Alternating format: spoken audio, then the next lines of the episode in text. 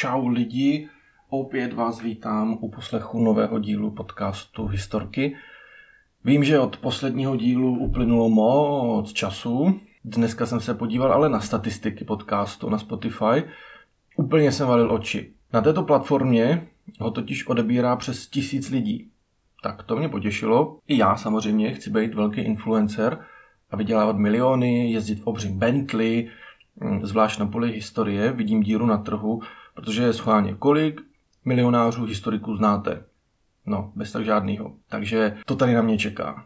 Každý opravdový influencer ale dělá i reklamy a takzvané spolupráce, takže musím začít i já. Ta první bude samozřejmě zadarmo, bez nároku na honorář, takže není zač. Hlavně je to teda proto, že mě o tuto reklamu nikdo neprosil. Existuje ale jeden velmi zajímavý podcastový počin s názvem Přepište dějiny. Mají ho na svědomí pánové Groman a Stehlík. Jeden je vysokoškolský pedagog a historik, jen tak mimochodem se nedávno málem stal rektorem Karlovy univerzity. Druhý dělá něco podobného, plus je to takový mediální vševěd. Je fakt, že aby se se v jejich pořadu chytali, je potřeba mít o chlup širší znalosti z dějepisu než jenom ze základní školy. Pánové to dělají fakt dobře, rozumí tomu neskutečně, hodně to vztahují na české dějiny 20. století i na současnou situaci u nás, takže je to fakt jízda. V letošní křišťálové lupě v kategorii podcast roku se umístili v top 10, takže co víc dodat. No, konec reklamy a jdeme na dnešní téma. Tento díl se jmenuje Příběh sexistického teroristy, no a povídat si v něm budeme o Muammaru Kadáfim. Inspirací pro tvorbu tohoto podcastu bývá často něco, co se skutečně v současnosti stalo a co se nějak odkazuje na minulost. V tomto díle je to také tak. Určitě všichni znáte politickou stranu SPD, neboli SPD, což má prý znamenat svoboda a přímá demokracie. Stejně tak by to ale mohlo znamenat třeba společně překroutíme dějiny, nebo tak nějak, alespoň soudě podle vystupování členů tohoto skupení. Jeden z mediálně aktivních a docela viditelných členů této strany si v letošní předvolební kampani na Facebooku vyvěsil takovou koláž, kde byly fotky různých více či méně diktátorů z novodobých dějin, jako byli například Saddam Hussein, Lukašenko, Kadáfi, Miloševič a tak dále. A u toho stálo, cituji, víte, co mají společného? Odmítli rozkradení svých zemí. Tak to je opravdu neuvěřitelný nápad. Vím, že argumentovat Hitlerem nebo obecně nacismem je dost ohraný, ale v principu mi to přijde podobný jako vzít si v rámci politické kampaně Hitlerovu fotku, dát k ní něco ve smyslu vybudoval tisíce kilometrů dálnic. No, co na tom, že kromě dálnicím se věnoval i výstavbě třeba plynových komor, že jo. Prostě dálnice se za Hitlera nějaký stavěly, to je pravda, tak šup s tím na billboard. No a tohle přesně teda udělalo SPD, když se na Facebooku hlásí k odkazu několika diktátorů a zločinců. Každý z nich by stál za samostatné povídání. Pro dnešek jsem si vybral jednoho z nich, a to Muamara Kadáfího. Pan Kadáfi žil a vládl Líbii, to je Severní Afrika, pro jistotu. K moci se dostal roku 1969, s titulem Vůdce Velké revoluce vládl v podstatě do roku 2011 kdy ho vlastní lidi tak trochu rošlapali. To nám vychází na nějakých 42 let vlády, což ho jednoznačně řadí mezi nejdele vládnoucí vůdce na světě. Nejprve pár biografických údajů, abychom si trošku udělali obrázek, o koho šlo.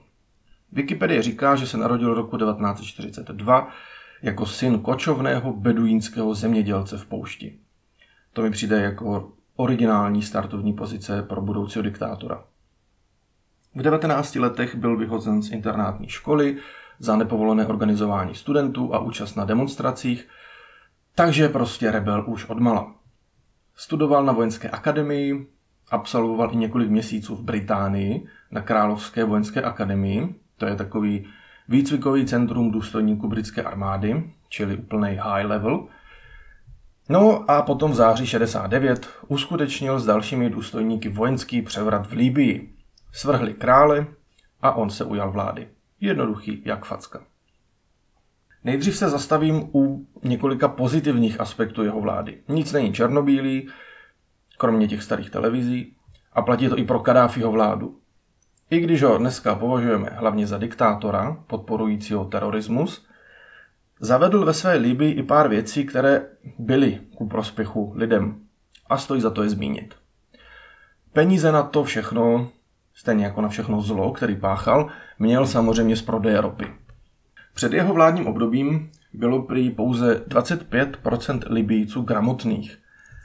Za jeho vlády se číslo zvýšilo na 87% a čtvrtina obyvatel dokonce dosáhla vysokoškolského titulu. V Libii prý také neexistoval účet za elektřinu. Pro všechny občany byla tato komodita zadarmo, stejně jako například zdravotnická péče. To nejzajímavější, co v Libii udělal, alespoň podle mě, je ale jeho zavlažovací systém nebo plán zavlažovacího systému. Libie se potýká s nedostatkem vody.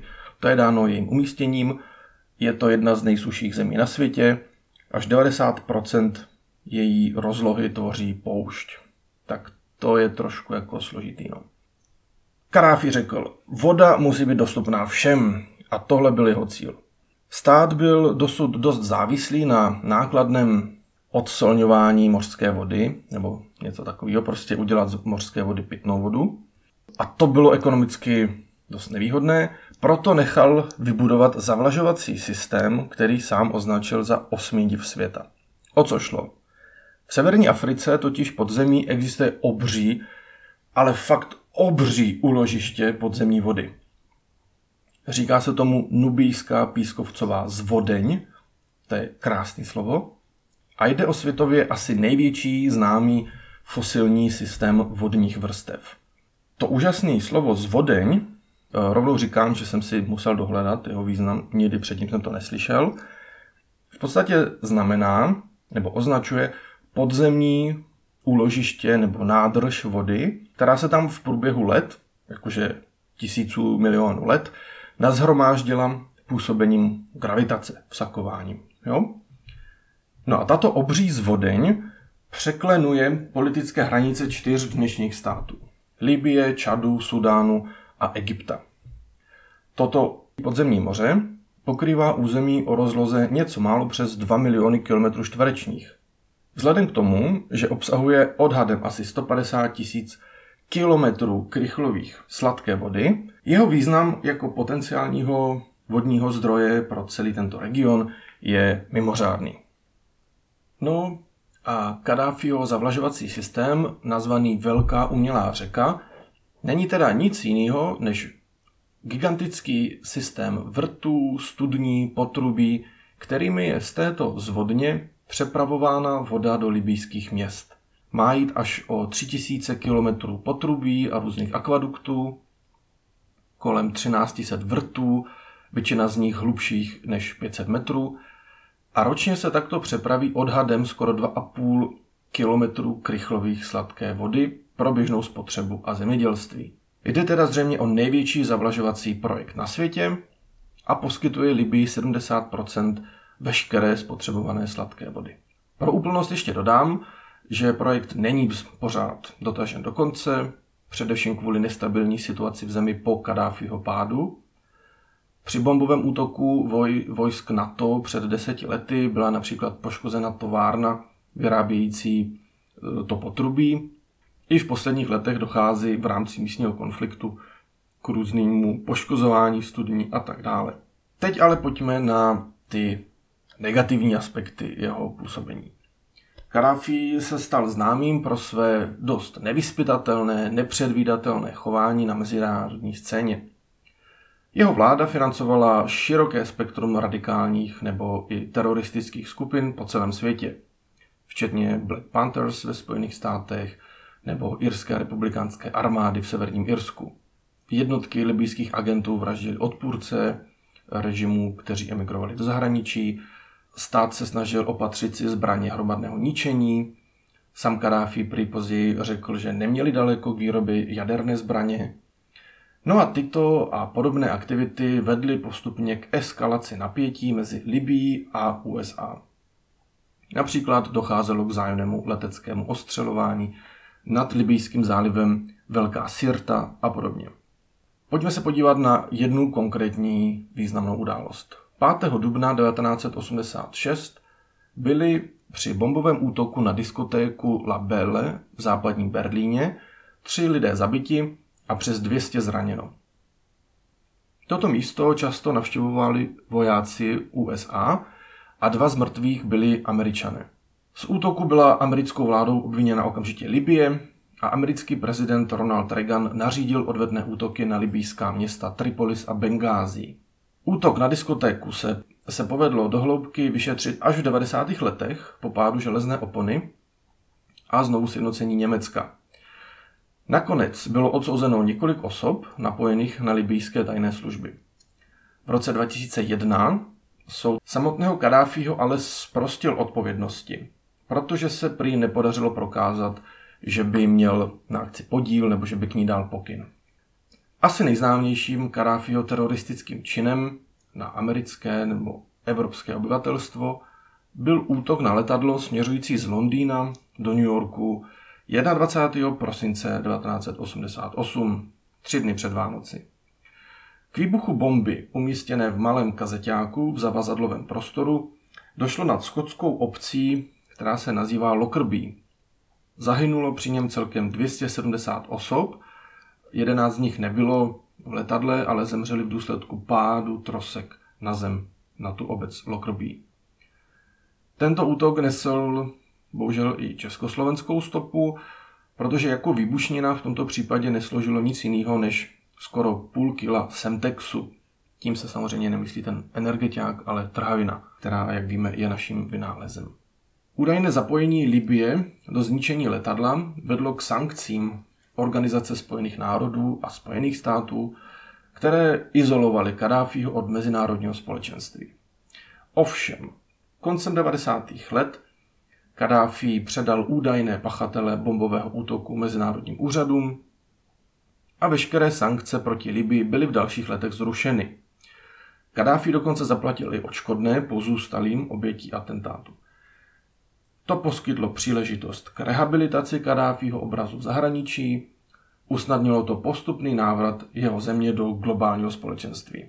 Takže v únoru 2009 byl Kadáfi dokonce zvolen předsedou Africké unie a o něco později toho roku přednesl svůj první projev před valným zhromážděním OSN v New Yorku. Mluvil tam přes hodinu a půl, kritizoval USA a fungování OSN a tak dále.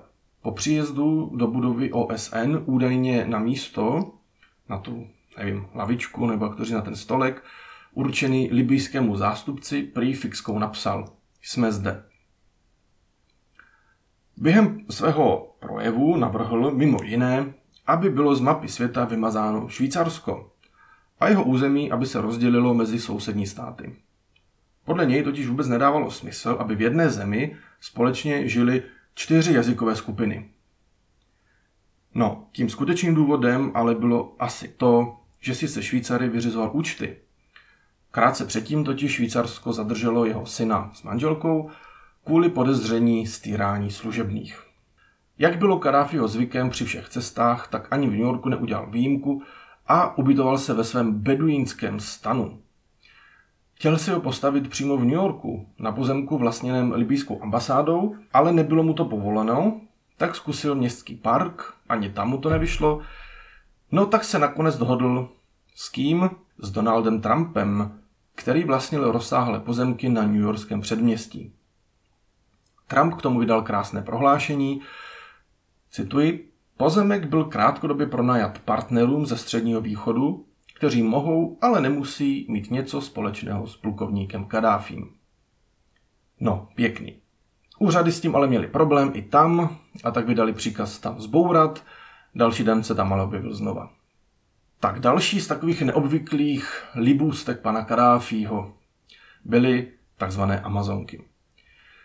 Bylo dost neobvyklé, že jeho soukromou ochranku tvořily ženy, speciální ženská vojenská jednotka, kterou západní novináři nazývali Amazonky nebo Amazonská garda. Ty ho doprovázely jak doma v Libii, tak na zahraničních cestách. Byl to oddíl asi 200 žen, prý založený proto, aby arabský útočník v případě útoku měl problém zaútočit na ženu. Spíše ale šlo o takovou jednu z diktátorových libůstek. Miloval prý prostředí, v němž byl obklopen ženami. Říká se, že ženy do této jednotky si vybíral sám, prošli vojenským výcvikem a měli nařízeno se líčit. Takže na všech fotografiích, kde jsou zachyceny a jich na internetu spousty, tak vidíte Karáfího a kolem něho pěkně vypadající, až trošku jako modelkovitě vypadající ženy eh, v uniformě nebo maskáčích a s kvérem v ruce. Později několik z těchto Amazonek proti němu nebo jeho synům a spolupracovníkům vzneslo obvinění ze znásilnění, ze zneužívání, prý museli vykonávat popravy povstalců, jinak by sami byli popraveni. Dokonce po jeho smrti se objevily zprávy, že doma ve sklepě věznil a zneužíval speciálně vybrané nezletilé dívky. Jedna z nich později vydala knihu nazvanou Karáfího harem, kde popisuje, jak byly vězněny a v podstatě mučeny. To ale není zdaleka všechno.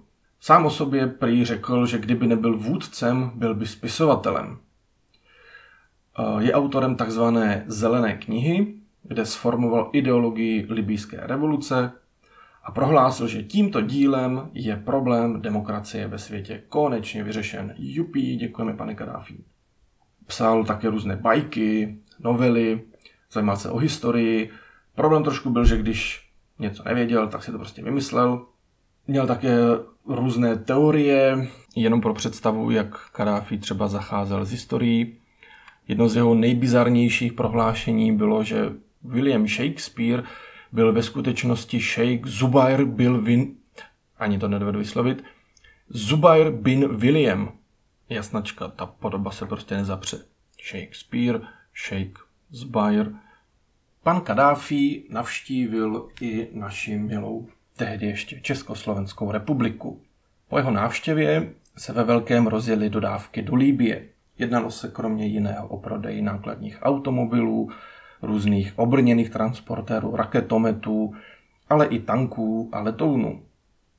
Další historka. Když se v roce 78 v Jugoslávii konalo zasedání hnutí nezúčastněných zemí, Kadáfi na ně přiletěl ve svém letadle a trval na tom, že do hlavního města vjede na bílém koni.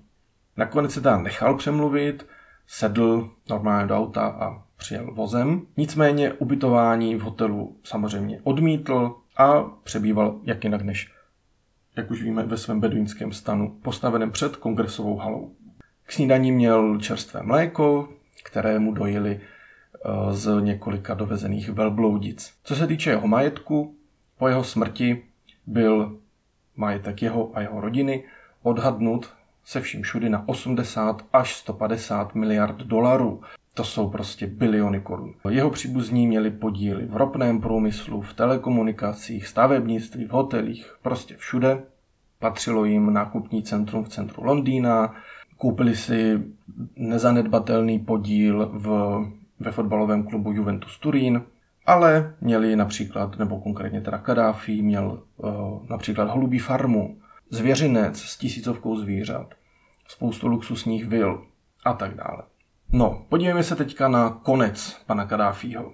V únoru 2011, čili 10 let zpátky, poté co protivládní demonstrace odstavili od moci prezidenta v sousedním Tunisku i prezidenta v eh, Egyptě, který je zase z druhé strany, vypukly nepokoje i v Libii. Když se protesty rozšířily po celé zemi, Kadáfiho režim se je pokusil potlačit samozřejmě násilně. Nařídil policii střílet ostrou municí, povolil i útoky dělostřelectva. Samozřejmě, že tato násilná taktika se nelíbila ani některým z jeho lidí. Řada vysokých libijských politiků a diplomatů buď rezignovala, nebo dokonce vydali prohlášení o tom, že podporují povstání. Kadáfi ve státní televizi prohlásil, že odmítá odstoupit. Nikdy neodstoupím. Nikdy. Nech si to všichni zapamatují. Nikdy. A označil demonstranty za zrádce a sabotéry, kteří jednají pod vlivem halucinogenních drog. Do konce února opoziční síly získaly kontrolu nad velkým množstvím libijského území a obklíčili hlavní město Tripolis, kde Karáfi zůstal v izolaci. Jak opozice nabývala na síle, rostl i mezinárodní tlak na Kadáfího, aby odstoupil. Rada bezpečnosti OSN schválila opatření proti jeho režimu, včetně zmrazení obřího majetku jeho rodiny.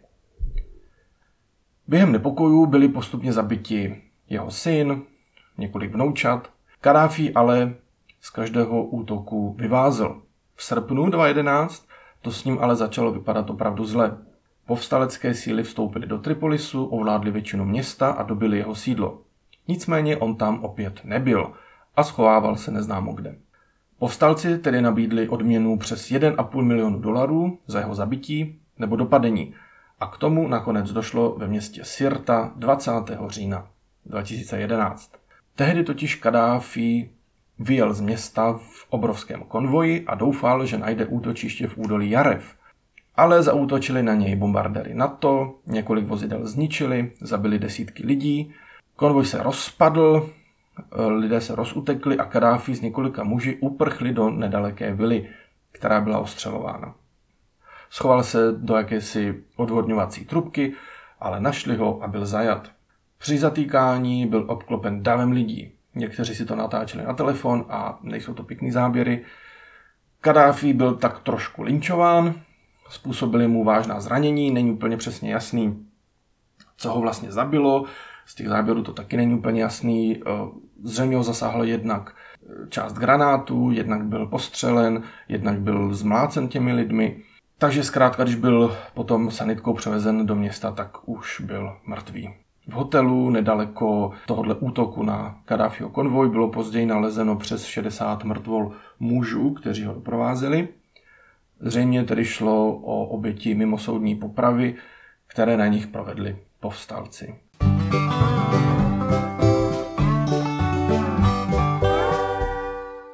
Na závěr ještě jedna aktualitka. V prosinci letošního roku by měly v Libii proběhnout prezidentské volby a jedním z kandidátů není nikdo jiný než Kadáfího syn Saif. Ten byl po smrti otce dopaden, uvězněn, ale po letech zase propuštěn. Není úplně jasný, co dělal poslední roky, každopádně teď by rád pokračoval ve šlépějích svého otce. Je to takový ten prominentní synek, který v mládí studoval samozřejmě v Evropě, v Rakousku bydlel v luxusní vile, kam si nechal přivést ty své oblíbené tygry, ty ale po domluvě předal vídeňské zoo. Tolik teda z dnešního dílu. Pokud se to poslouchali až sem, tak děkuju a gratuluju. Kdybyste mě chtěli jakkoliv kontaktovat, tak buď na e-mailu dějepik.gmail.com nebo na mém instagramovém účtu dějepik, nebo zkuste, nevím, poslat holuba a on mě třeba nějak najde. Díky a snad brzy zase naslyšenou.